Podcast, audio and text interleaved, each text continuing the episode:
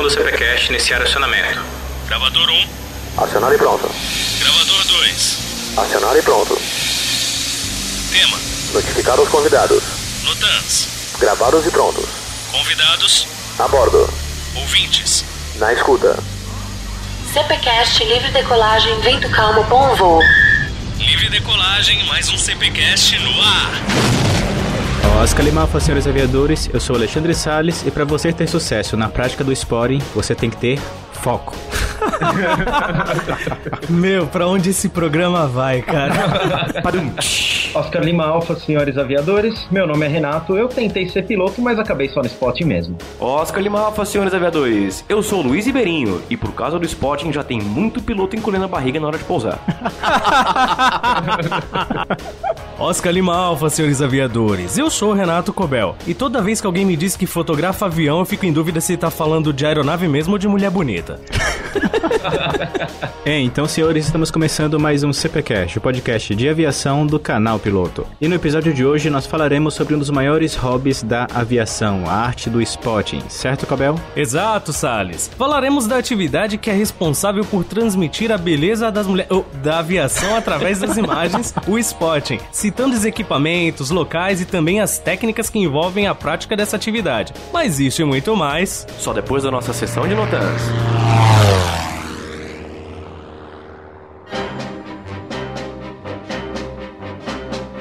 Então, senhores, vamos para mais uma leitura de notans do CPCast anterior. Então, acusem prontos para o Taxicópia. Ribeirinho, acionado e pronto. Renê acionado e pronto. Cobel acionado e pronto.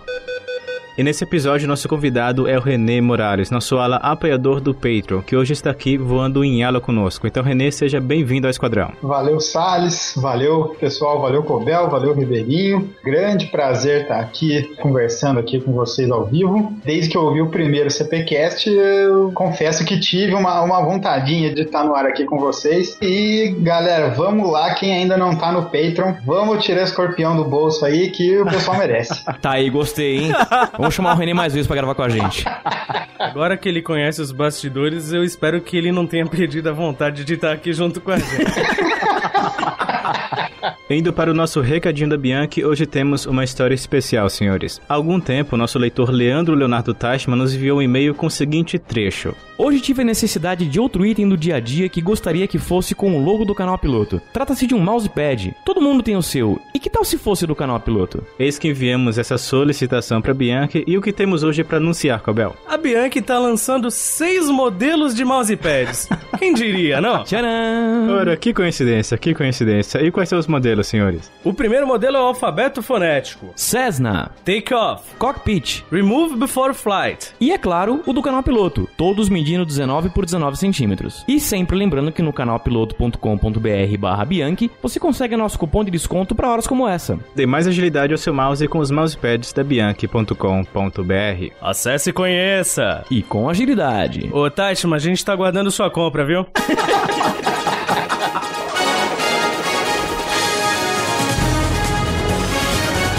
Boa noite. Boa noite. Em virtude do aumento dos preços da banca da ANAC, o Instituto Canal Piloto de Pesquisas Econômicas divulgou um novo estudo indicando a melhor forma de economizar para sua banca. Segundo os dados da pesquisa, a forma mais eficiente de economizar na banca é evitando os exames de segunda época. E a melhor forma de evitar os exames de segunda época é estar preparado para passar logo de primeira. A pesquisa recomenda ainda que os candidatos a futuros pilotos preparem-se para a banca da ANAC com os simulados do portal Piloto Comercial, que contam com o selo Canal Piloto de Agilidade comprovado. Nossa equipe de reportagem obteve o depoimento exclusivo de um candidato à banca da ANAC que obteve a sua aprovação graças aos simulados. Eu fui beneficiário desse desconto aí, paguei vintão lá nos simulados lá do piloto comercial, lá com o link de vocês lá. E olha, posso dizer que foi fundamental com a minha aprovação. Os simulados podem ser adquiridos em canalpiloto.com.br barra simulados, onde você os adquire com um desconto especial. Renato Cobel e Luiz Ribeirinho para o plantão Canal Piloto. Um grande abraço, sucesso e boa noite.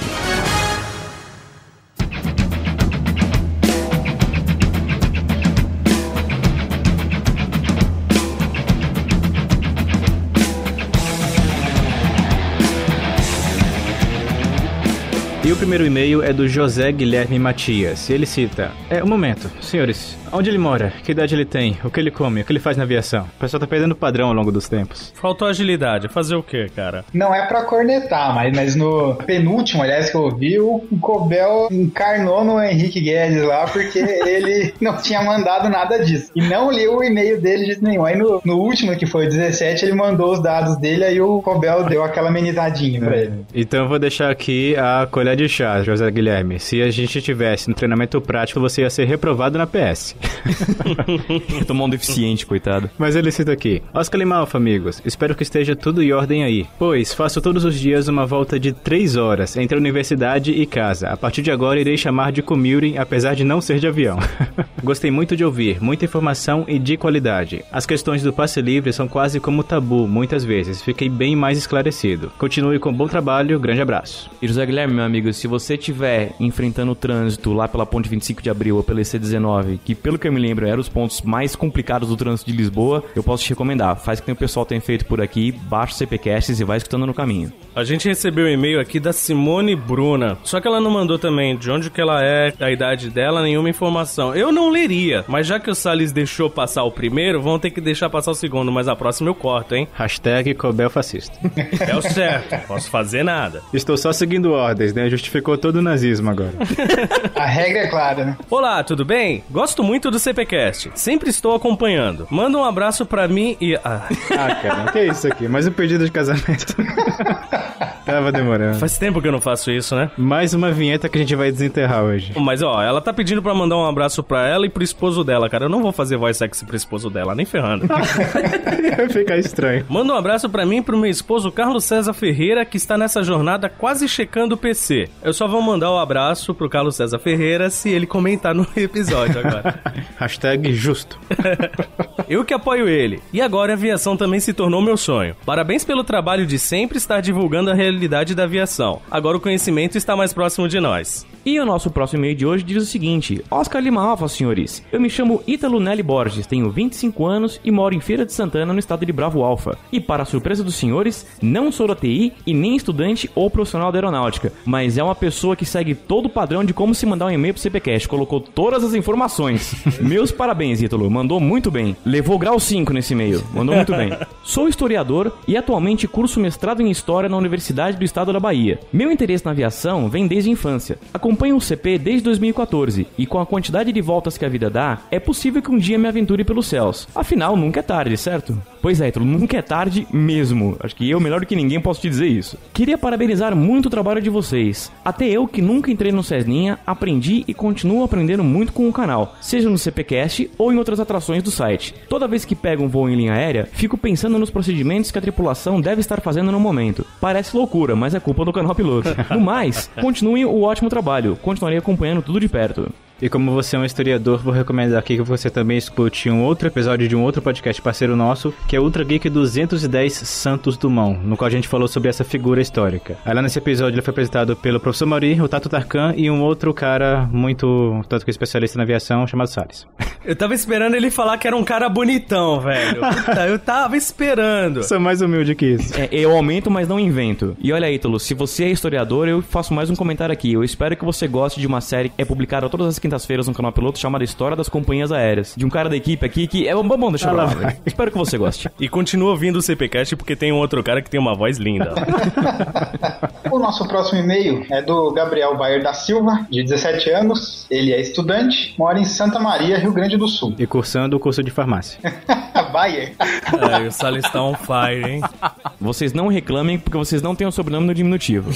Mas enfim, vamos lá. Diz o Gabriel. Oscar Lima Alfa, senhores aviadores. Gostaria de parabenizá-los pelo ótimo trabalho com os CPcasts, pois tenho certeza que eles estão ajudando muito. O último episódio sobre commuting foi simplesmente perfeito. Respondeu muitas dúvidas que eu tinha sobre o morar fora da base, o passe livre, entre outros. Gostaria de sugerir episódios sobre a formação em outros lugares fora do Brasil, como no Canadá ou na Europa. Tenho certeza que ficariam muito interessantes. Por fim, gostaria de parabenizar vocês novamente pelo trabalho. Salles, Cobel, Ribeirinho e toda a equipe do canal Piloto. Espero que algum dia possa encontrá-los voando por aí. Até mais e céus Cavoc!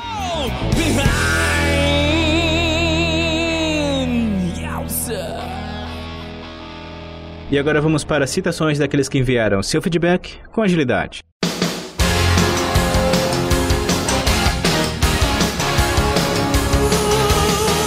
Então deixamos nossas continências a um tal de Anderson Rafael, que disse que nunca um voo dele para casa passou tão rápido. Foi muito bom escutar o CPCast no Flight Level 370, sentado na janelinha. Muito bom fazer parte de uma tripulação como a do canal piloto. Me diverti demais com a sessão de Nutans, vocês são impagáveis. Aí tem aquela questão, ele se divertiu demais escutando isso sentado na janelinha, espero que seja uma janelinha da cabine de passageiros, né? o controlador lá chamando que nem maluco. É importante lembrar que o Anderson é base Rio, mora em Floripa. Ele tava fazendo commuting, gente. Vamos deixar isso bem claro. Eu já ouvi o Anderson falar que quando ele tá voando de volta pra casa, ele dorme. Então, se passou rápido, não foi porque ele tava ouvindo o CPCast, cara. Ele dormiu na, na, na sessão de Notan. Foi o tempo dele escutar os Notans só e depois, ó. É o Thales que disse assim: Marombados da aviação que me desculpem, mas prefiro dormir do que malhar bíceps. Dormir é muito bom, trabalho pânceps. Ninguém tem um maior do que o meu. Dizem que um homem sem barriga não tem história, né? Enfim. Ao Vinícius Santos, que disse que o commuting de New York City para o Oriente Médio deve ser muito incrível, dispensando-se a possibilidade de cansaço, é claro. Esse é um objetivo que será conquistado com um sorriso de orelha a orelha. Inspirador acompanhar a evolução dos participantes desse CPCast. Ao Anderson Cunha, que diz que há mais entre o solo e a linha aérea do que julga a nossa vã filosofia. Muito interessante o episódio com bastante informação sobre o dia a dia da linha aérea. Minha esposa que não escute isso, pois vai querer sabotar meus planos de formação aeronáutica. Ao Manuel Cavalcante, que agora pode morrer sabendo que ler o seu comentário no CPCast. Se contenta contar um pouco, cara. Esse é o cara de plano simples, né? Ao Lucas Conrado, que quer ser aviador e morar em Belo Horizonte. O que ou restringe muito as empresas nas quais ele vai trabalhar, no caso apenas uma, ou que faz desse um episódio muito útil. Ao Douglas Martins Nos, que disse que além de voar como comandante, vai poder voar também como passageiro, e que agora só falta poder voar como carga. É como o Salles disse, é só colocar o selo do Sedex na testa e manda ver. Recomendo ele não ser um aviador muito mala, cara, que senão vai ser só como carga. Ao Drauzio, que não conhecia os editais de seleção, mas eles de fato existem. E a todos os outros que comentaram nas redes sociais. Valeu, pessoal, e continuem comentando. Lembrando que a produção do CPCast é possível graças também aos nossos apoiadores do Patreon, dentre eles o nosso amigo René Morales, que está aqui conosco hoje. E também aos alas Luiz Eduardo, Wilbert Fernando, César Souza, Leonardo César, Rodrigo Alves, Vinícius, César Gontijo, Vanilson Vega, Helder Brito e seu filho Rafael, Paulo Yutaka, Diego da Silva, Rodrigo Domingos, Lucas Voituski, Leandro Bruneto. E se você quiser se tornar um ala do canal piloto e ter seu nome merecidamente citado aqui no CPCast, basta acessar o patreon.com barra canal piloto e entrar para o esquadrão. E senhor Ribeirinho, se alguém quiser enviar o comentário sobre o episódio de hoje, qual é o e-mail do CPCast? É o cpcast.canalpiloto.com.br E senhor Cabel, se o pessoal quiser nos acompanhar nas redes sociais enquanto aguardam um Rock in Rio que só tenha rock, Cara, vamos ficar contente enquanto tiver só axé. Na hora que tiver funk, o bicho vai pegar de vez, entendeu? Temos o arroba canal piloto no Twitter, o mais canal piloto no Google Plus e no Facebook fb.com barra canal piloto. E se alguém quiser se padronizar no estilo do canal piloto, onde ela pode encontrar as nossas camisetas, canecas e demais produtos. Basta ver os detalhes lá no canalpiloto.com.br barra produtos. E para quem quiser estudar para a prova da ANAC e ser aprovado com agilidade, é só acessar canalpiloto.com.br barra simulados que você terá um desconto especial para adquirir os seus simulados. E sempre lembrando, mais uma vez, novamente, de novo, que se você quiser baixar os episódios diretamente para o seu celular, o feed e tudo mais estarão aí na descrição deste post. E agora que já estamos cientes dos notans, o que temos agora? CPCast episódio 63, Spotting.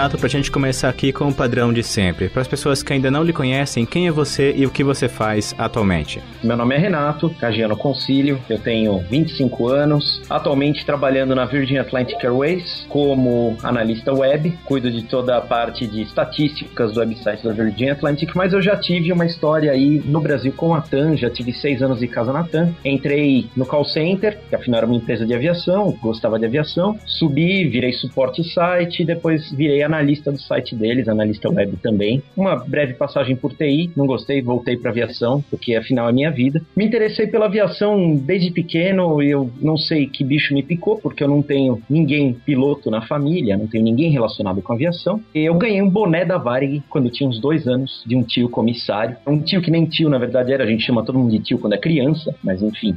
Aí eu fiquei com aquele boné da Varig e, e tal, e aí comecei a me interessar um pouquinho mais por avião. Tinha cinco anos, pedi pro meu pai comprar um Flight Simulator, aquele que se instalava no disquete ainda, Flight Simulator, tudo quadrado. Pedia pro meu pai me levar pro aeroporto para ver avião. Aeroporto de Congonhas, saudoso terraço que a gente tinha no aeroporto de Congonhas, ficava encantado vendo os aviões decolando, pousando, era aquela coisa maravilhosa. E aí cresce, cresce, começa a ter dinheirinho, ganha mesada, compra revista de aviação, quer ver foto de avião diferente, né? E quer começar a tirar foto. Aí, aeroporto de Florianópolis, uma câmerazinha na mão, e a pessoa começa. Aí foi ladeira abaixo, só gastando dinheiro, só comprando câmera, aproveitando a vida.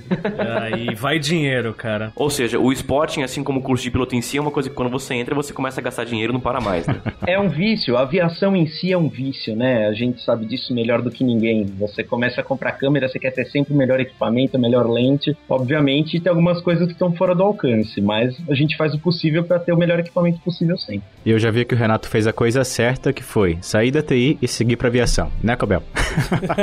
Foi uma passagem breve de, eu diria, cinco meses trabalhando como consultor de TI. Não aguentar mais ver código na minha frente. Voltei pra aviação. Eu ainda queria entender que química é essa que aproxima tanto a aviação da TI e vice-versa. Olha, se você quiser trabalhar com um pouco dos dois, pode trabalhar com mecânica de aviônico.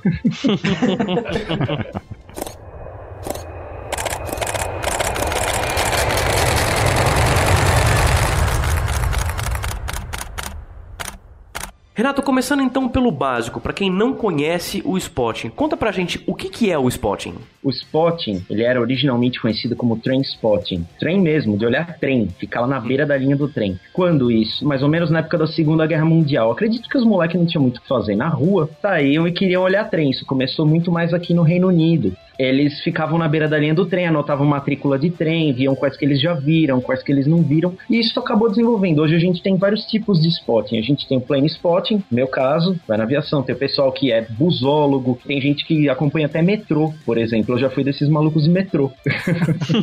e aí, o spotting, ele consiste basicamente em observação de aeronaves, anotar matrículas. A gente tem vários tipos. Tem o pessoal que fica no aeroporto, que anota matrícula e compara num livrinho com a frota de todas as companhias aéreas. Esse eu já vi, esse eu ainda não vi, esse eu já vi, esse eu ainda não vi. Tem o pessoal que faz as fotos, no meu caso, tem o pessoal que faz os vídeos, que é bem mais complexo. E normalmente são tribos diferentes, porque o pessoal que tá fazendo foto fica gritando, não sei o que, é, olha o avião e tal. E o pessoal que faz vídeo, obviamente, não quer isso na gravação, então eles ficam bem longe da gente. E como é que surgiu o teu interesse em ingressar no spotting? Surgiu mais ou menos na época em que eu comprei revistas de aviação e eu via aquelas fotos maravilhosas. Eu comprava as revistas pelas fotos, para ser sincero, porque eu adorava ver foto de avião diferente, não sei o quê. E aí a gente vê essas fotos maravilhosas que o pessoal, por exemplo, Márcio Junpei, Ricardo Beccari, Daniel Spatti, para mim eram ídolos. Eu li as revistas, eu vi o nome daqueles caras, eu falava, eu quero fazer o que esses caras fazem. Só que na época que isso começou, eu diria mais ou menos 2002, 2003, eu tinha só câmera de filme. E aí você vai ficar comprando filme com mesada de moleque, sabe? Um filme de 36 poses era um absurdo de caro, mas ainda era revelar. Então, realmente, a minha carreira no spot começou nesse advento da fotografia digital, quando eu comprei minha primeira câmera digital. Aí a coisa se tornou muito mais barata, era só espetar no computador, você descarregava as fotos e pronto.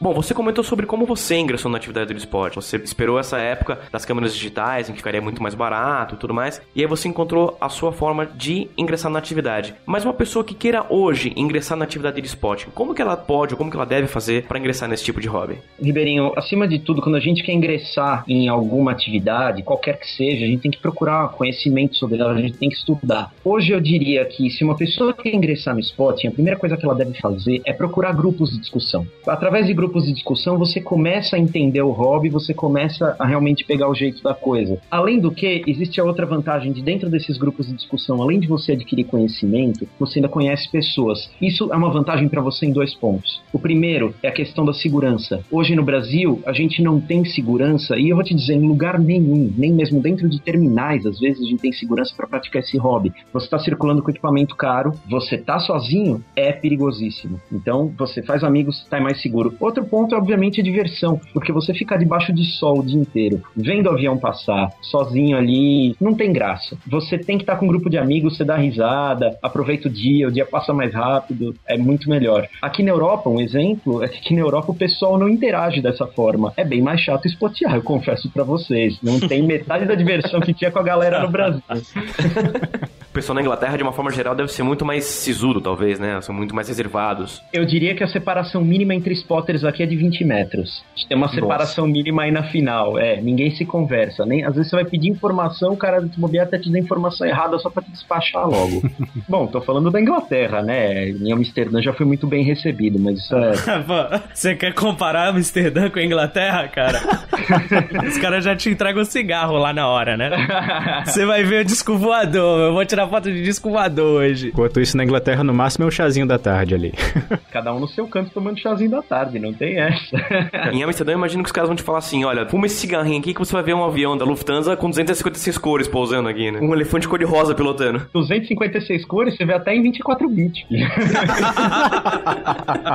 Tudo mais, aí você escolhe o ramo que você quer atuar no spot. E você pode fazer parte da galera que faz vídeo, que faz foto, ou simplesmente anotar matrícula. Vejo gente indo pro aeroporto hoje com os binóculos tamanho família, que às vezes são maiores que a minha lente, pra ver só a matrícula do avião e anotar. O cara guarda aquilo na mente. Então ele não precisa ficar se preocupando com o tempo de exposição, abertura, comprimento focal. O cara não tá nem aí, ele só quer ver a matrícula. Agora falando um pouquinho das pessoas que praticam essa atividade, Renato, qual é mais ou menos o perfil delas, não somente quanto à idade, mas também quanto à ocupação, quanto à história dessas pessoas? Normalmente são apenas ali os jovens que são interessados na aviação, enquanto não ingressam nela, acabam fazendo essa parte do spotting, ou você também encontra, por exemplo, aposentados da própria aviação que agora ficam próximos da aviação através das lentes. Qual é o gênero de pessoa que pratica esse hobby? Você tem de todos os tipos, todos os gêneros, não, não existe um perfil específico, né, de pessoas. De 85 a 90% de homens praticantes de spotting. Mulherada, vamos fotografar, por favor, né? Temos também gente de todas as idades, tanto ligadas à aviação ou não. TI também pode.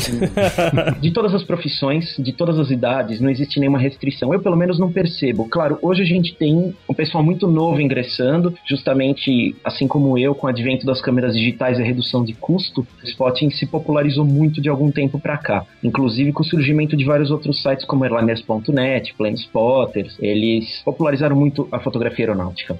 Como que funcionam as autorizações perante as autoridades aeroportuárias? A gente sabia que antigamente você não precisava nada disso aqui, fazer cadastro. Hoje isso daí tá mudando um pouquinho, porque os spotters eles costumam ficar em áreas muito próximas à pista ali. Tem alguma forma de regulamentar isso daí? A gente está passando justamente por esse período de transição que você mencionou, especialmente no aeroporto de Guarulhos, em que antigamente nós não tínhamos qualquer acordo com a Infraero, antiga administradora do aeroporto. Eles não falavam conosco, nós não falamos com eles e ficava por isso mesmo. De vez em quando alguém ia fotografar nessas áreas mais próximas da pista era retirado, por outras vezes ficava por isso mesmo. A Infraero nunca quis conversar conosco. Por exemplo, Congonhas, pelas últimas informações que eu tenho, por hora de fotografia próximo à pista, se te encontrarem vão te cobrar algo em torno de 5 mil reais. Isso porque o pessoal de Congonhas, especificamente supervisor lá, não gosta muito dos spotters. Não sei como é Brasil afora, não tenho muito esse conhecimento. Já fui retirado, inclusive, de uma área no Galeão.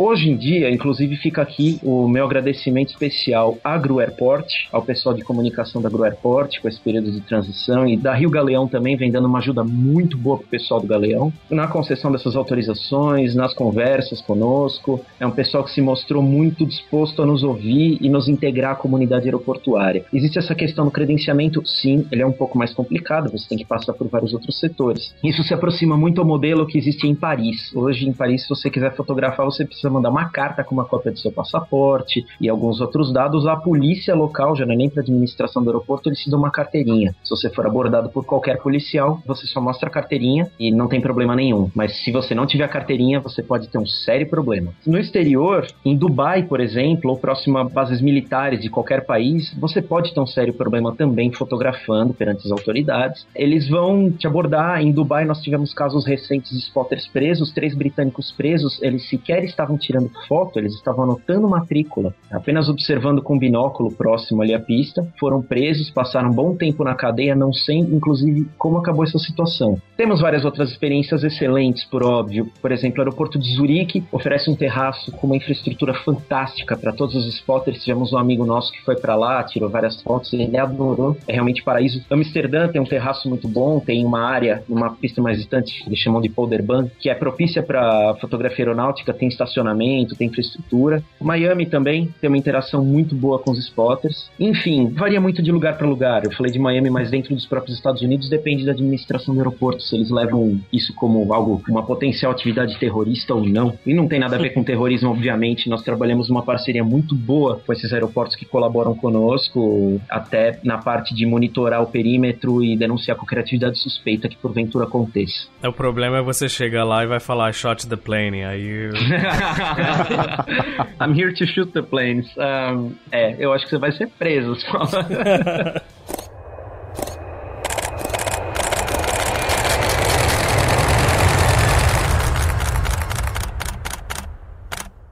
Agora ingressando aqui na área de aspectos técnicos, Renato, para a gente falar das câmeras indicadas para as pessoas que querem ingressar nessa atividade. É claro que a pessoa que vai dar aqui o primeiro passo nesse setor, ela não precisa comprar ali uma, uma Canon 60D, mas também não pode começar com uma TechPix, né? a gente também sabe que no mercado tem as mais caras, que o pessoal chama de DSLR, mas também tem algumas outras que são igualmente boas, mas são de lentes fixas, como por exemplo a SX50, que também é da Canon, que é uma câmera super zoom. E eu acho que a pessoa também tem que ter em mente em relação à distância e tipo de spotting que ela quer fazer, vendo que, por exemplo, se a pessoa sabe que o local ideal para ela fotografar ali aquelas aeronaves que pousam no aeroporto fica, por exemplo, 5 km de distância, ela não vai poder comprar uma DSLR e uma lente de 50 milímetros, por exemplo, né? Então, falando das câmeras e também das lentes, que tipo de equipamento você pode recomendar para as pessoas que querem ingressar nessa atividade? Exatamente como você falou aí, a gente tem essa questão da finalidade, da distância que a pessoa tá dos aviões né? Se você estiver próximo ali, nós temos um pessoal que trabalha na pista de Congonhas, eles espoteiam da própria pista, às vezes tiram uma foto ali com o celular, e isso já é considerado spotting, você já está guardando um registro daquilo para você. Se você quiser guardar um registro apenas, até uma câmera de celular serve. Desde que você tenha ali definição suficiente, a foto não vai ficar horrível, toda tremida, você tem, pelo menos mantém a mão parada para tirar a foto, tá espetacular, você já começa a ter um pequeno registro ali dos aviões. Teve um caso curioso que aconteceu comigo durante a visita do A350 em Guarulhos, caí no erro de não registrar o meu equipamento e fui um dos poucos convidados para fazer essa visita técnica na 350. Eu tive que fazer as fotos usando o meu celular, chorando praticamente. Depois saí do aeroporto, obviamente fiz de fora com a minha câmera, mas até aí todo mundo tinha feito também. Mas voltando ao tópico, é exatamente isso. Hoje, se você quiser cobrir, eu diria 95% dos pontos de spot, você pode ter uma câmera que a gente chama de uma Pro Summer, né? Que é o caso da SX50 da Canon, que você citou, ou até mesmo uma que é muito recomendada hoje é a Sony HX300. Tem vários spotters que estão comprando essa câmera para começar. Ela tem um zoom espetacular, você consegue pegar o avião até no FL350 fazendo contrail e tem gente que tira fotos muito boas com ela, inclusive com um zoom melhor que a minha. Eu hoje tenho uma Nikon D5100 e uma lente 55-300. Eu diria que um comprimento focal entre 200 e 300 milímetros você cobre em torno de 95% dos pontos de spotting disponíveis hoje.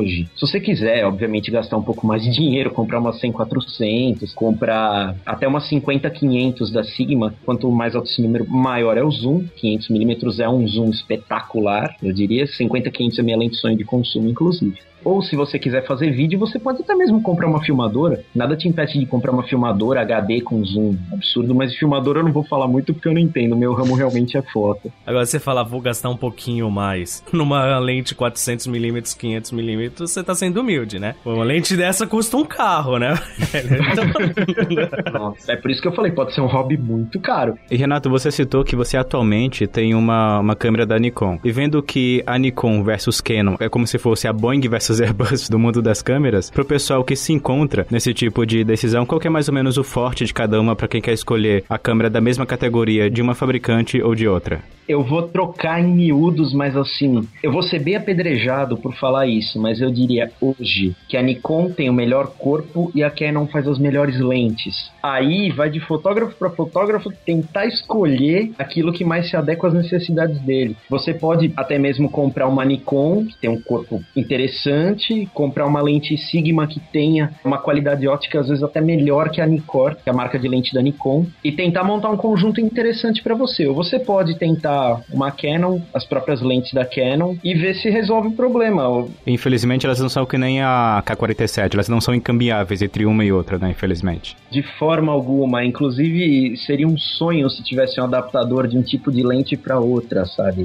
Oh, seria mas- muito legal mesmo. Até tem adaptador, cara. Por exemplo, aqui eu tenho uma lente 50mm 1.4 FD da Canon e se eu quisesse colocar ela na minha Nikon, eu teria que comprar um adaptador que custa mais ou menos uns 700 reais. Então é mais fácil eu comprar a lente 50mm da Nikon porque é o mesmo preço só do adaptador. Como vocês falaram, é uma questão Boeing Airbus, né? Nunca vai ter um fim essa briga. Inclusive, meus amigos me criticam bastante por eu ainda ter uma Nikon. A maior parte deles usa Canon.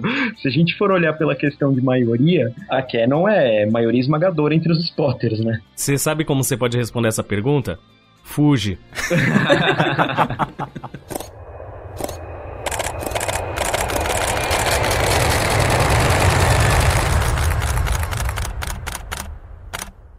E já que a gente tá falando de uma atividade que é um hobby, né, antes de tudo, eu vejo muitas pessoas que, por hobby, também fazem curso de fotografia. O curso de fotografia, ele também ajuda na prática de spotting? Ele é recomendado? E mais, existe algum tipo de curso de fotografia direcionado para a prática de spotting? Eu vou te dizer que se eu tivesse feito o curso de fotografia, eu teria perdido bem menos tempo e bem menos fotos. Porque quando eu comecei, eu não tinha a menor noção do que eu estava fazendo. Além do que a minha câmera era uma. A gente brinca, chama de saboneteira, né? As câmeras pequenas. é porque elas realmente parecem uma saboneteira, enfim. É, ela não tinha nenhum ajuste manual, era simplesmente apontar e disparar. E aí eu fui passando para uma câmera maior, aí aprendi os ajustes e tal, mas assim, na base da martelada, lendo artigo na internet, tentando entender o que era tempo de exposição, o que era abertura, o que era ISO, a inter-relação ali desses três elementos. Claro, se você quiser fazer um curso de fotografia, nada te impede. É muito legal, existem cursos grátis online de fotografia que você pode fazer, vão te ajudar pra caramba, mas hoje nós não temos nenhum curso focado no spotting, é uma deficiência aí do hobby. Fica o conselho, se quiser começar na arte do, do spotting com a fotografia, faça um curso. Essa parte do que você sugeriu aí pra montar o curso eu vou cortar, tá? Quando você estiver por aqui aí a gente conversa. Tá tô vendo o nome da empresa, Renato e Renato Fotografia. RR Spotting. RC e RC, né? Renato Concílio e Renato Cobel, né? Além das lentes, tem algum outro acessório que é recomendado pra prática? Olha, você pode levar uma escada, porque ultimamente as cercas dos aeroportos estão tão grandes.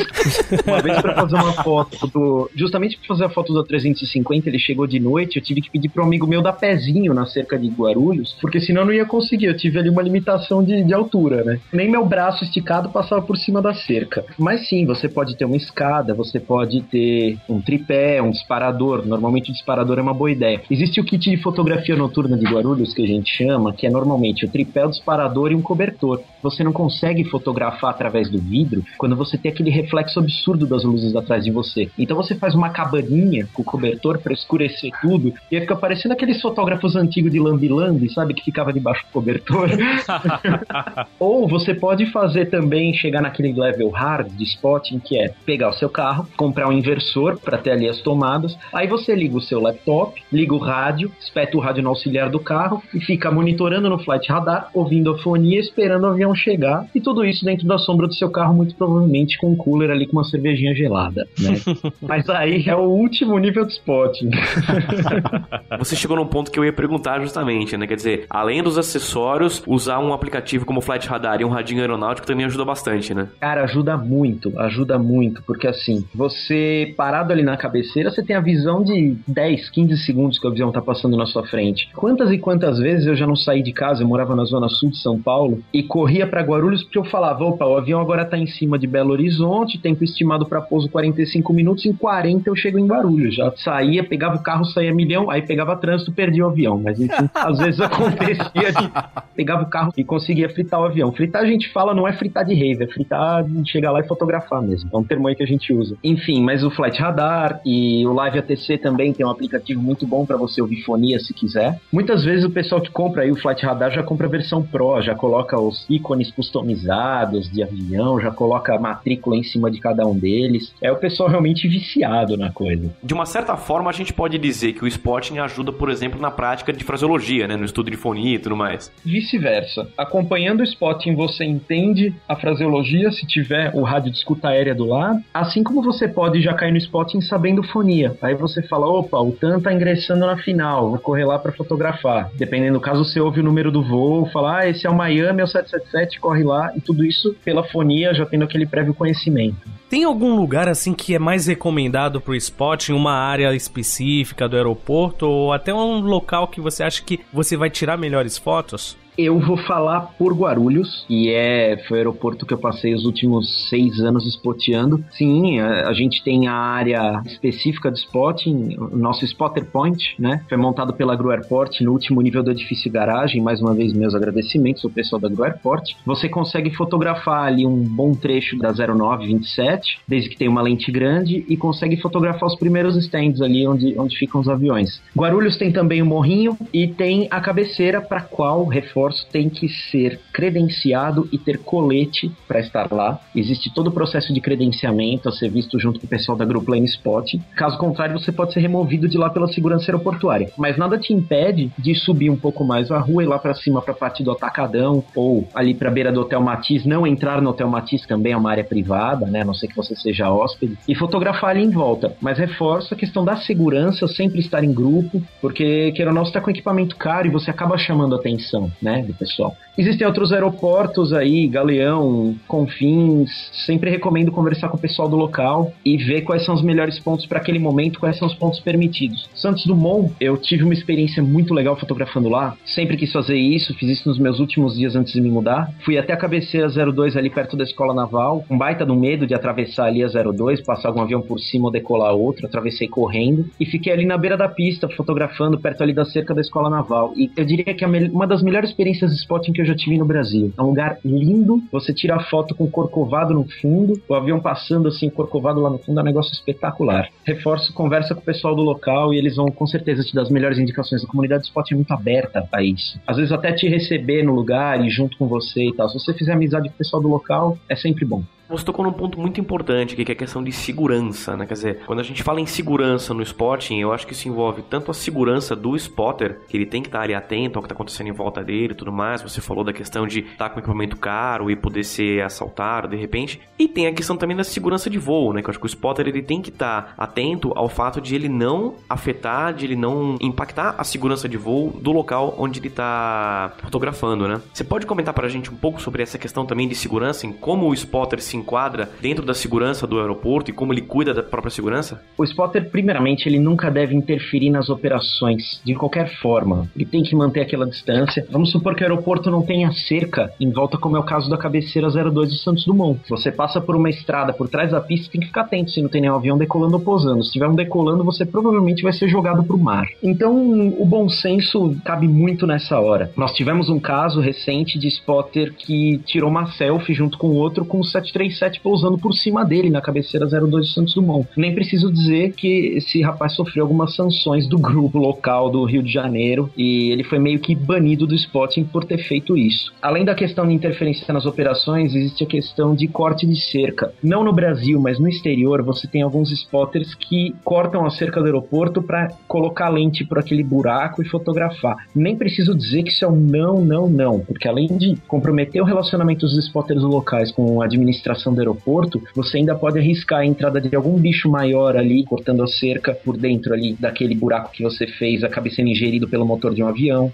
Hoje a gente tem uma turma, aí já passando para um outro tópico de segurança, a gente tem uma turma do Sem Noção que está começando com drones. Eu já vi vídeos de drones acompanhando o avião durante o pouso. Nem preciso dizer o risco que isso representa para a segurança aérea, o risco de um drone ser ingerido por um motor de avião. Na curta final, você tá ali, de repente, pum, perdeu o motor, vai ter que arremeter, enfim, você cria uma perturbação no ambiente ali que não é bem-vinda de forma alguma. E aí, quando descobrirem que é um drone, que tinha alguém filmando, vai ser bem complicado complicado para os spotters locais. Em Guarulhos a gente tem muito problema dos balões. O risco dos balões para as operações, nós já tivemos balões caindo no aeroporto. Os spotters podem ajudar nisso, como reportando os balões. Eu mesmo já tirei foto de pessoas recuperando o balão. Eu entreguei para a administração do aeroporto. E aqui no Reino Unido a gente tem até uma linha antiterrorismo dos spotters com a administração do aeroporto. Se avistar qualquer coisa que comprometa a operação, que seja suspeita, entrar em contato imediatamente por essa linha antiterrorismo para reportar. Eles acionam toda a segurança do aeroporto. Então, o spotting ele pode ser visto como um auxiliar na segurança aeroportuária, ao mesmo tempo que ele pode comprometer as atividades se a pessoa não souber o que está fazendo. Você falou da questão dos drones, de pessoa que usa drone para fazer foto. Eu imagino que o drone seja tão ameaçador à segurança de voo quanto, por exemplo, aquele pessoal que gosta de ficar jogando laser verde nos pilotos, né? Com certeza. A questão do laser verde a gente não tem muito como ver do chão, é mais o piloto que sente, mas os drones ameaçam tanto quanto. Se você tá ali na curta final, perde um motor por causa de um drone, o drone bate em qualquer outra parte sensível, como por exemplo um tubo de pitot do avião, você vai causar um problema muito sério. A única pessoa que eu já vi que postou um vídeo de drone foi severamente criticada. Um vídeo de drone acompanhando, se não me engano, um 777 na final de algum aeroporto. Foi severamente criticada. O Bold Method fez há pouco tempo atrás um podcast também falando sobre drones e tudo mais, né? E eles comentaram que uma das ações que os aeroportos estão começando a tomar para combater esse tipo de coisa é fazer uma área em que eles emitem um sinal em que aquilo interfere no controle do drone de forma que o drone volta. Ou seja, se o cara tentar entrar com o drone naquela área, o aeroporto entra com um jam no sinal do drone que manda ele de volta. Eu tava lendo um artigo sobre isso justamente. Existe também um drone com uma rede, um drone que carrega uma rede e vai para cima do outro mais importante do que identificar ou de que capturar o drone é identificar quem está pilotando. Hum. Existe uma empresa japonesa que já está se especializando justamente na triangulação dessa frequência. Tem um drone que vai e fotografa a pessoa que está controlando antes de capturar o drone, o drone que está na área errada. Então a gente está chegando numa fase aí realmente de caçar os responsáveis por isso, não necessariamente de só capturar o drone. Levando em conta a limitação de recursos que o Brasil tem, eu acho que no máximo que vão fazer é contratar uns jagunços com umas espingardas para sair abatendo os drones aqui. É.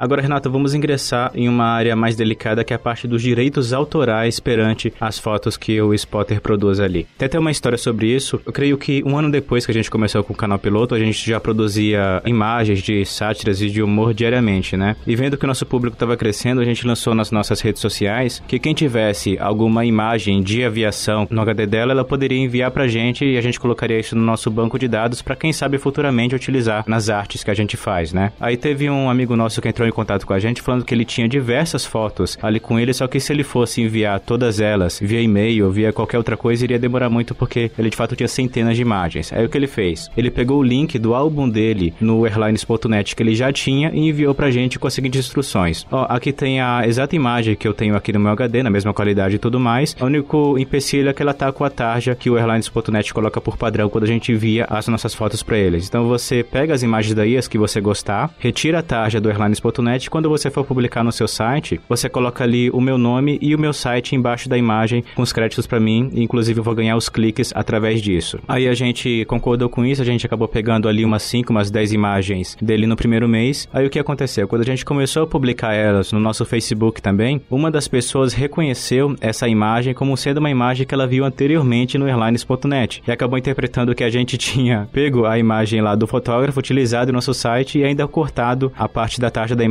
e tudo mais. E aí isso gerou uma confusão até o momento que o próprio autor foi lá nos comentários respondendo para ele, explicando toda a situação. No fim, acabou tudo bem, mas teve esse empecilho e até por isso que hoje em dia, mesmo quando alguém oferece pra gente as fotos através desses sites que reúnem né, as fotos de aviação, a gente acaba não aceitando explicando a parte dessa história. Então, perante esse polêmico assunto dos direitos autorais, como que eles funcionam e também qual é o nível de pessoas que respeitam isso, principalmente em época de internet. Eu vou começar respondendo a sua pergunta já contando que eu mesmo já tive fotos roubadas do meu perfil. E eu não tô falando de uma ou duas, eu tô falando de exatas 27 fotos que foram copiadas do meu perfil na época no Orkut, então faz um tempo, postadas em um blog e eu até hoje não tomei ação contra isso e sinceramente até já passou, eu não quero nem pensar no que eu poderia ter feito na época. Mas enfim, nós temos pessoas que sim não respeitam essa questão dos direitos autorais, que pegam foto, retiram marca d'água, postam nas suas páginas como se fossem delas e ganham likes. Tem gente que não respeita, tem gente que vai simplesmente rouba sua foto e posta na própria página, como tem gente que vai lá, pergunta, olha, posso usar sua foto? Te dou os créditos. Tem spotter que aceita, tem spotter que não aceita, tem spotter que cobra por isso. Nós temos um exemplo muito interessante aí do Alexandre Vicente Barbosa, amigo meu, a TAP recentemente pediu para utilizar uma das fotos dele. Ele aceitou, cedeu a foto normalmente, eles utilizaram no perfil do Instagram e ele ganhou alguns likes com isso também na página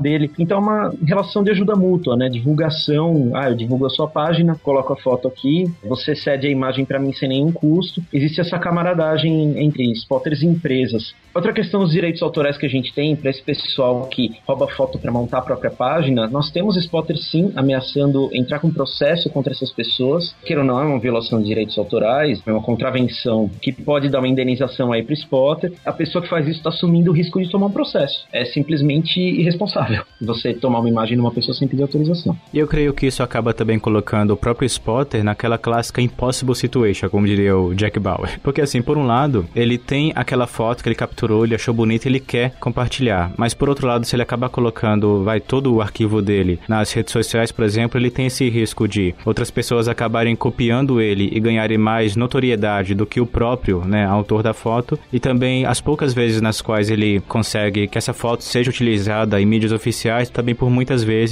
isso acaba não sendo remunerado, né, digamos assim. Então ele acaba tendo essa impossible situation, né, de eu fotografei, agora eu compartilho ou mantenho só para mim. Exato. Existem dois pontos aí que a gente pode colocar de referência nisso. Primeiro, a utilização de marca d'água na foto. Eu, nas minhas fotos, eu sempre coloco marca d'água. Porque, no caso, como eu já tive foto roubada, gato escaldado, eu sei identificar uma foto minha de longe pela marca d'água. Tem uma visível e uma invisível. Por outro lado, existe toda a questão do esforço, né? Que você foi lá no aeroporto, você gastou seu tempo, você usou seu equipamento, você pegou sol, às vezes voltou com uma bela queimadura de sol, como era o meu caso, eu não passava protetor solar, cabeça dura. Você teve todo o esforço, sabe, para tirar aquela foto. E aí vai um cara e rouba sua foto, não te dá crédito, às vezes arranca sua marca d'água. É frustrante, é, mas não é nada que deva te afastar do hobby. A gente tem vários spotters que conhecem as fotos dos outros e existe meio que uma patrulha nessas redes sociais, como vocês mesmos perceberam no caso do canal piloto aí que teve esse incidente. Sempre um spotter vai reconhecer a foto do outro. Tem casos até de isso gerou algumas discussões bem feias aí de spotters roubando foto de outros, alterando matrícula da aeronave no Photoshop para dizer que era uma foto diferente. Eu administro hoje o grupo do aeroporto de Guarulhos no Facebook. E nós já tivemos casos de pessoas compartilhando fotos que não eram dela. Nem preciso dizer que isso resultou em banimento imediato da pessoa. Violação de direitos autorais é algo muito grave. A gente já comentou um pouco sobre isso ao longo da nossa conversa, mas eu queria te pedir para desenvolver um pouco mais essa questão. Os conhecimentos aeronáuticos, eles auxiliam na prática do spotting? A pessoa ter algum conhecimento prévio de aviação auxilia para ela fazer fotos mais legais, para ela se sair melhor nesse hobby? Ou bastam os conhecimentos de fotografia? E, além disso, a prática do spotting, ela também ajuda no estudo de aviação?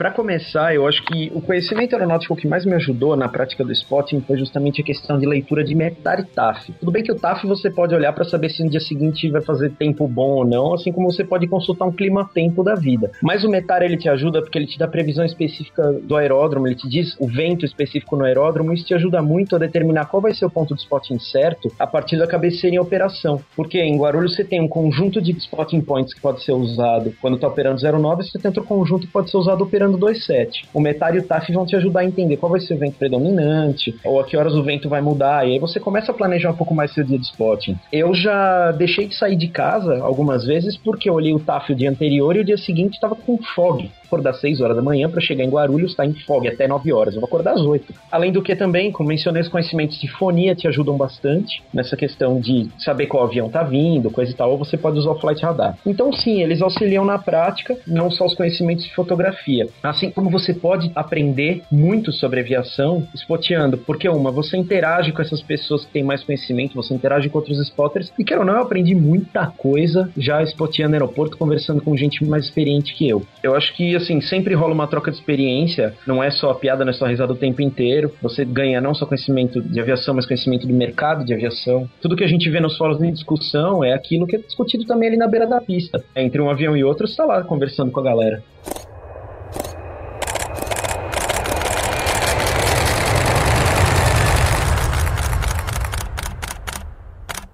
Você disse que o spotting não é só você chegar lá e tirar foto. Com certeza aconteceram alguns fatos inusitados com você durante esse tempo que você tem fotografado, cara. Conta alguns deles pra gente. Olha, eu tenho três para contar para vocês. Tinha algumas outras pessoas que estavam fotografando comigo, a gente estava no morrinho. Um dia claro, bonito. De repente a gente vê um redemoinho de areia levantando assim no meio da pista. E um mini tornado no meio de Guarulhos. Não sei nem se dá pra chamar aquilo de mini tornado. Eu sei que era um redemoinho. Cara, eu nunca vi tanta areia levantada, um negócio num funil perfeito. Parecia um tornado. Você tem as fotos. Foi algo impressionante, inusitado. Porque imagina tá passando um avião ali na hora, ver um mini tornado do lado. Os passageiros acho que ficar um pouco em pânico. né? A segunda foi uma vez que eu fui spotear em Amsterdã. E aí você chega num país ali, Holanda, legal, país bonito, bela cultura de spotting que eles têm, mas você não fala patavina da língua e muito menos entende os sinais na estrada e sabe para onde ir. Tem trocentas pistas, aeroporto pequenininho, assim, bem pequenininho. Eu aluguei um carro, falei, ah, vou explorar. Aluguei o carro, entrei no carro, abri a mala, fui pegar o GPS, cadê meu GPS? Tinha deixado no Brasil. Nossa, do céu. É, digamos que vai complicar um pouco. Ok. Saí, guerreiro, eu e minha bússola, que nunca deixa de estar pendurada na minha calça, ali com uma bússola, tentando achar um ponto de spotting certo, fui cair no McDonald's. Eu lembrei, opa, McDonald's é um ponto de spotting, ok, vou ficar por aqui. Só que tava operando a cabeceira oposta. e eu vendo os aviões lá do outro lado, eu falei, bom, complicou. Por sorte, não sei que sorte, tinha um tiozinho lá. Comecei a conversar com ele, levei uns pins da TAM, dei um pin da TAM de presente para ele. Falei, eu tô procurando a Polderban. Uma das pistas estava em operação ali. Ele, ah, não, você vira esquerda, vira direita, não sei o quê. E eu olhando aquilo, eu falei, cara, um monte de fazenda, um monte de estrada, eu vou me perder, eu vou parar sei lá onde, eu vou parar na Bélgica. Aí o tiozinho, não, tudo bem, faz o seguinte, me segue. Eu falei, oi? Ele é, me segue, tá bom. O tiozinho entrou no carro, fez eu seguir ele até a Polderban. Ele me levou de uma pista para outra atravessando o aeroporto. Então isso foi muito legal da parte dele, foi uma camaradagem que eu não esperava encontrar aqui fora, o cara mudar de um ponto de spotting pro outro, só para ajudar. E o terceiro, ainda falando de cultura de spotting no exterior, foi em Miami. Estava eu e Luiz Fernando Graça, spoteando ali num lugar que a gente conhece como Eldorado Furniture, lugar espetacular para ver os pousos. E aí, de repente, encosta o carro do aeroporto. Eu e Luiz Fernando nos olhamos, tipo, ó, vai dar problema. Vai dar problema isso daí. Aí a mulher puxa o alto-falante e fala: Spotters, preparem as câmeras, o 7478 da Cathay Pacific Cargo vai decolar. Oi? ok, obrigado, né? A mulher foi embora. Ou seja, o próprio pessoal do aeroporto ajudando os spotters. Outra coisa que eu nunca tinha visto para mim, totalmente inusitado. Ah, isso deve ocorrer muito aqui no Brasil, né? Ah, com certeza, é. Senhores spotters, o 747-800 de da empresa irá decolar. Por favor, livrem a área ou irão ser presos. E falando sobre casos inusitados, Renato, assim, você já chegou a fazer spot em San Martin? Porque San Martin é um lugar bastante conhecido no mundo inteiro, o pessoal vai para lá, filma, fotografa. Eu imagino que San Martin deve render várias histórias interessantes de spotting, né? San Martin foi meu lugar de sonho de spotting, Ribeirinho. No caso, eu tava passando por San Martin, eu tive uma passagem breve de menos de um dia, tava fazendo um cruzeiro, e eu falei para minha esposa, tudo bem, a gente pode conhecer San Martin, mas eu preciso ir para o aeroporto, eu preciso passar pelo menos metade do dia fotografando. Ok, legal fomos pro aeroporto, pouco antes de chegar ao 340 da Air France. Só que assim, eu queria fotografar o 340, ao mesmo tempo, eu queria estar tá lá embaixo e sentir aquilo. O que, que eu fiz? Eu entreguei a câmera para minha esposa, uma semana antes da viagem eu tinha dado um treinamento básico de fotografia para ela no Morrinho, falei, você fotografa 340, eu vou ficar lá embaixo. Só que a foto que hoje tem na minha página 340 foi ela que tirou. Nossa. E eu tava lá embaixo filmando com o celular e, cara, ver aquele avião gigantesco passando em cima de você, a questão de 20 metros da sua cabeça é, é uma sensação indescritível. Mas eu acho que mais indescritível do que o pouso é decolagem, porque eu tomei um Jet Blast, se eu não tô enganado, de um 737, depois de um A320 de um 757. Eu fui daqueles malucos ali agarrado na grade tomando Jet Blast, dando risada. Obviamente, eu queria ver aquilo, só que ao mesmo tempo eu não queria que um grão de areia, uma pedra entrasse no meu olho. Eu acho que foi a coisa mais bizarra que eu já fiz, eu levando aqueles óculos de proteção, sabe? De cara que tá soldando coisa. Uhum. E coloquei o óculos de proteção e fiquei lá filmando ao mesmo tempo com o celular. Aguentando aquele jet blast, aquele calor absurdo, aquele vento, mas não desgrudei da grade. Não fiz que nem aquela turista lá que tá num vídeo famoso do JetBlue decolando que encheu a boca na guia. Né? No final das contas, eu acabei convencendo até minha esposa aí comigo tomar jet blast lá.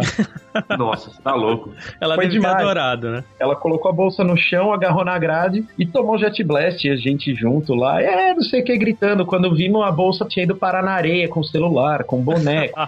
e também aqui cabe a pergunta: como que vocês, como um casal, foram para ali? A sua esposa queria viajar para um lugar com praia apenas e você falou, tem uma ideia. eu falei para ela que ia ser minha única exigência da viagem inteira. Eu falei, a única coisa que eu quero é ir para Marro Beach fotografar avião. Eu não quero mais nada, você pode decidir o resto do roteiro desde que eu faça isso. Antes de ir embora, obviamente, a gente ainda passou, tirou uma foto do lado daquela placa famosa que tem do avião decolando e a pessoa voando. Tomamos uma no Sunset Bar, assistindo os aviões decolando e pousando. Foi uma experiência que eu acho que todo spotter deve fazer pelo menos uma vez na vida. Aproveitem uma promoção aí de qualquer companheiro que vou pro Caribe, porque vai valer a pena, tenho certeza.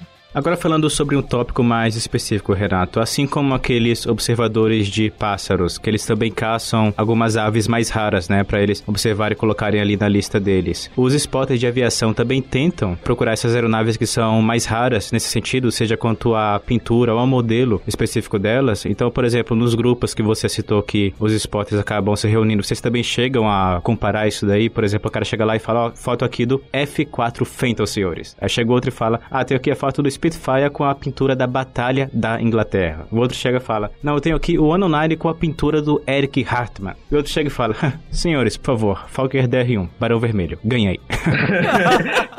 Aí realmente esse com Fokker DR1 eu quero conhecer, porque esse cara vai ser meu ídolo. Hoje sim, a gente tem aeronaves dificílimas de fotografar, existem aquelas aeronaves que são únicas, como o Antonov 225, teve uma única aparição no Brasil e eu juro por Deus que eu nunca vi Guarulhos tão cheia. Tem outras que são difíceis porque elas não aparecem no radar, como era o caso do Lockheed TriStar da Royal Air Force quando vinha para Guarulhos. Existem spotters que ainda trocam figurinha que mandam foto um pro outro, né? Ainda tem esse tipo de confiança no hobby. Modelos ou pinturas raras, com certeza a gente tem pinturas raras, a gente pode entrar até a questão dos stickers, né? O cara só coloca um adesivinho ali na fuselagem pronto, já é motivo para todo mundo sair correndo e fotografar aquele avião. O meu sonho de spotting, até pouco tempo atrás, era o 757-200 da Com pintura da Aurora e o Air New Zealand All Blacks. Consegui os dois, por incrível que pareça, no mesmo dia. Cada spotter tem seu sonho. Vou te dizer que o All Blacks era uma aeronave também que eu queria, cara. Consegui ele num baita golpe de sorte. Ele veio num final de semana aqui para Londres e eu já corri lá para fotografar. E a gente falou aqui de spotters profissionais, como é o caso do Junpei, do Beccari, que são pessoas que fizeram a carreira deles com a fotografia aeronáutica. Aí eu acho que cabe a gente incluir a pergunta: é possível gerar renda com a atividade de spotting? É possível ser um spotter profissional? Ou ela é somente um hobby? Ou ela, ah, por exemplo, ou ela também pode ser um hobby remunerado, como é, por exemplo, meu caso com a música. A minha principal atividade profissional, por exemplo, não é a música, mas eu tenho a música como um hobby, mas consigo gerar uma renda auxiliar, uma renda extra com isso. É possível fazer o mesmo com o spotting? Eu tenho aquela filosofia que a partir do momento que a sua diversão se torna um trabalho, você não tem mais uma diversão. Ou você nunca mais vai trabalhar na vida, um dos dois, depende do caso. Você gerar renda com spotting pode acontecer, você pode dar a sorte de conseguir vender as suas fotos para o banco de imagens de uma companhia aérea ou para algum veículo de mídia. Você vai gerar uma renda, não é algo que vá ser um sustento ou alguma coisa que vai te dar dinheiro pro resto da vida, mas sim, você pode gerar renda. Eu mesmo já tive a oportunidade de vender foto. Sim, nós temos pessoas também que estão se profissionalizando um pouco mais, não necessariamente com as fotos, mas transformando o spotting num veículo de mídia. É o caso do Heroin, do Carlos Roman, que se tornou hoje um gigante do spotting dentro do Brasil, promove eventos, eles fazem um trabalho fantástico para promoção de eventos. Existem também o caso dos fotógrafos profissionais, como você mencionou, do Junpei, do Beccari, que são verdadeiros monstros da fotografia. Esses caras realmente são profissionais, são fantásticos.